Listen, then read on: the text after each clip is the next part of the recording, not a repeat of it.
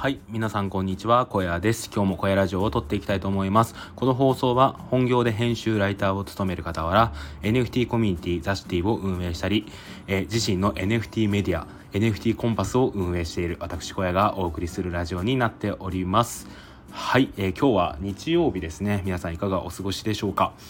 えっ、ー、とですね今日もえっ、と2つお話をしていきたいと思います。えまず1つ目ですね。1つ目なんですけど、えー、と何か僕がアニメとかドラマにハマった瞬間に終わりを想像してしまうっていう話をちょっとしたいなと思います。はい。でまずこの話なんですけど僕ですね金曜日の夜なので、えー、と2日前ですかね。2日前の夜に、えーと、ソードアートオンライン、えー、SAO ですね。のアニメにドハマりしてしまったんですよ。あの金曜日の夜ですね。えっとまあなんでハマったかというとなんですけどえっとまあ金曜日の夜9時半ぐらいかなえっとまあ仕事も終えて、まあ、1週間コロナでねめちゃくちゃしんどかったんですけど仕事も普通にしていていやマジで頑張ったな俺って思っててですね でそういう中で何かこう自分のリラックスできるタイムが欲しいなと思って体力も戻ってきたのでということを考えてまあネットフリックスでアニメかドラマでも見ようかっていうのでこう開いてたんですよね。でまあいろんなコンテンツあのアニメとかドラマが映画がある中で、まあ、どうしようかなみたいなことをこう物色していたんですけど、まあ、その中でなぜかこうふとソードアートオンラインを見たくなったんですよね。で僕これ2回目なんですよ見るのが。当時ですね僕これがリアルタイムで放送されていたのが高校生高校1年生だったんですけどその時に見ていてでそれからなんで、まあ、10年ぶりぐらいなんですけど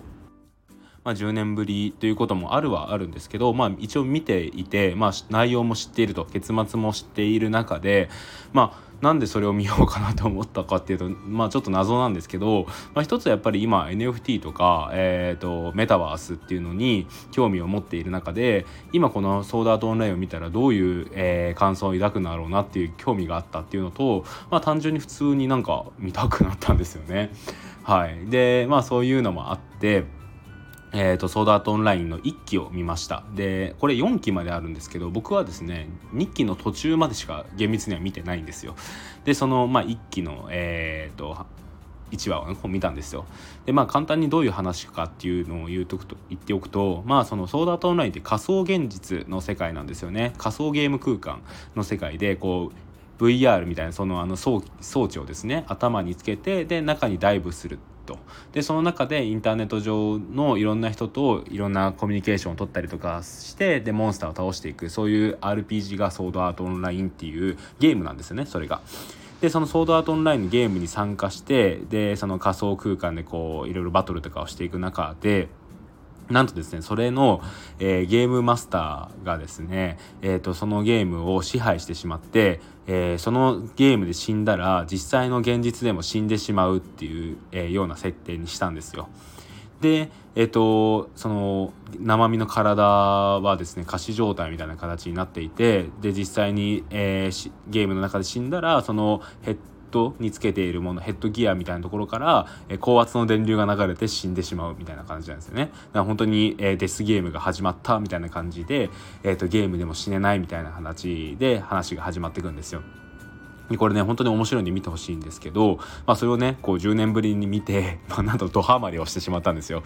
あれ？この辺こういう話だったっけ？とかあったりとかあここの辺ってどういう話だったっけ？みたいなのがあって、まあ、意外とやっぱりね10年も経つと覚えてないもんであのまるでねもう一新しくアニメを見るぐらいの形でね 本当にハマってしまったんですよね。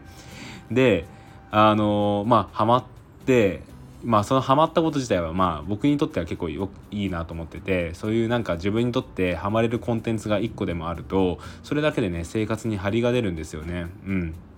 なんかそのアニメとかドラマとかにこうハマるとそのアニメとかドラマがご褒美になっていろんなことを頑張れたりとかするんですよ。えー、ブログを書くことであったりとか仕事とかまあいろいろですよね自分の生活のなんかこう自分にとってまあやるやりたいことなんだけどやらなければいけないことをやる中でなんかそれをやるた時のご褒美としてそういう今自分がハマっているアニメとかドラマが出てくるんですよね。うんねまあ、そういうふうそういう観点で自分がハマれるものとしてこのソードアートオンライン見つけれたのは良かったんですけど見始めた瞬間にですね僕は結構その終わり終わった後のロスを想像してしまってこう喪失感みたいななんかこうじゃ若干のね憂鬱さがあるんですよねそのハマった瞬間に。あああの喪失感とかロスを経験するんだよな最後はっていうのをこう想像してですねあの若干こう憂鬱になるんですよ はい。まあでもねこの憂鬱があってこそあのハマるっていうのもあるんでだからこそまあトレードオフなんですよね、まあ、それだけモチベーションになるからこそ、えーと、いろんな仕事とかにも張りが出ると。ただその代償としてロス喪失感があるんですよね。うん。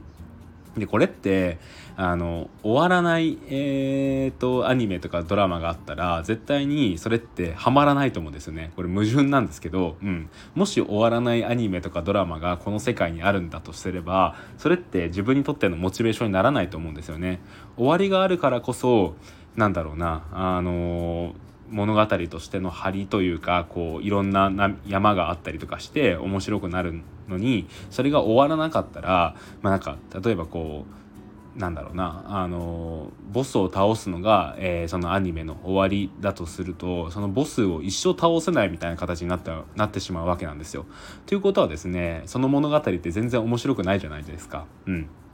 月末があるからこそ面白いわけでだからこそ終わりがある、えー、コンテンツだからこそ自分にとっての、えー、ハマる原因になったりとかハマるきっかけになったりとかあとはモチベーションになったりとかするんですよね。うん、これちょっと、えー、話していてちょっと若干こんがらがあるなと思ったんですけど、うん、伝わっていたら嬉しいです。はいそうですねまあそんな形で、えーと、とハマった瞬間に僕は若干こうやって憂鬱になるんですよね。うんでまあなんとですね僕はこの金土日で今日曜日の夕方なんですけど、えー、ソードアートオンライン全部見ました。一期全部見ました。ツークールでね全部で25話かなあるんですけど 全部見ましたね。はい。でまああのまだね一応コロナ感染で月曜日までは自宅待機なんであの出ちゃいけないというのもあるんですけど、まあ、もちろんねあのその傍らでブログとかを書いたりノートも書いたりとかしているんですけど 昨日も、えーと、夜1時まで起きて見ていてで朝もねなんか6時ぐらいに起きちゃってでまたブログ今日朝朝からちょっと書いてたんですけどその合間で見たりとかしてなんと見終わってしまいました。で今ねあのー、まあ、例のごとく若干の喪失感に襲われているんですけどまあでもねうん。またそういうハマれるものを探していけたらいいなと思ってます。やっぱりね充実感があるんですよね。ハマるものがあると。うん。なのでね今後もそういうなんか自分にとってハマれる、えー、アニメドラマ小説とかをこうね探しながらね自分のやっていきたいブログとかノートを頑張っていきたいななんてことを思っております。はい。えーと、これが、え今日話したいことの一つ目ですね。ソートアートオンラインの話、えー、自分がハマった瞬間に、えーと若干憂鬱になるというお話でした。はい。でもう一つなんですけどえっと、僕の最初の挨拶聞いて親って思った人がいたら、えー、その人は鋭いんですが僕のですねえブログ小屋ブログというブログでやっていたんですけどこれをですね名前を変えました、えーと、NFT コンパスっていう名前に変えました。でそれでですね、えーとブログという言い方もやめてメディアという言い方に変えます。はい。これはですね、まあ、えっ、ー、と、まあ、いろんな僕の中での、えー、考えがあっての変更ですね。うん。えっ、ー、と、一つはですね、まあ、単純に小屋ブログというブログを聞くだけで、どういうブログをやってるかっていうのが連想しづらいっていうのがあるんですよね。うん。どういうことが、その、えー、メディア、えー、ないしブログ内に書かれているのかが連想しにくいっていうのがあったので、ずっとですね、いつかは、えー、名前を変えたいなと思っていて、で、その結果、変えたっていうのが一つあります。で、もう一つはですね、えっと、編集長になりたかったんですよ。うんいや僕今あの本業で編集ライターをやってるんですけど同じポジションをブログでも取りたいなと思っていて、えーとまあ、自分自身も書き続けるんですけど一方で、えーと、ライターを雇ってですねライターさんを雇ってライターさんに書いてもらってそれを、えー、載せていきたい自分がいろいろディレクションとかをしていって、えーとメディアを強くしていきたいなっていう思いもあるんですよね。うんこれを思った背景なんですけどやっぱりですね個人で、えー、ずっと一人でメディアを育てていくには限界があるなと思ったんですよ。で限界がある中でやっぱりですね、えーと、自分が働いていない時でも、えー働いている、まあ、環境が欲しいなっていうのもあってそれでちょっとライターさんの募集をかけたんですけどありがたいことにですね、えーと、人人が何人か見つかってですねちょっとお願いをする形になりました。うんいや僕からの、えーとまあ、リターンというかお返しとしてはですねあのちょっとした本当にちょっとした報酬も支払うんですけどプラス、えーと、自分のライターテクニックとかあとは文章を書く文章術みたいなことを講義資料としてお渡しするのと超丁寧なフィードバックっていうのをちょっとさせていただきたいなと思っております。はいでまあそんな形でですねだんだんとですね僕の中で、えーと、この文章を仕事にしていく中でですねまあ自分がまず、えー、発信をすること自分が書いてそれを発信することも大事だと思ってるんですけど一方でですね、えー、仕組み化も大事だと思っていてその中でですね今回 NFT コンパスという、えー、メディアをですねまずは自分で、え、ディレクションもしていきながらこう編集長としていろいろやっていきたいななんてことを思っております、え、こちらの、え、ご理解、え、のほどよろしくお願いいたします。はい、えー、そんな感じで今日の声ラジオを終わりたいと思います。よろしければですね、今皆さんがハマっているアニメ、ドラマとかがあれば教えてください。なんか次の僕のモチベーションにしたいので、ぜひぜひ皆さんね、あの小説とか漫画とかでもいいんで教えていただけると嬉しいです。という形で今日の声ラジオを終わりたいと思います。えー、最後まで聞いてくだ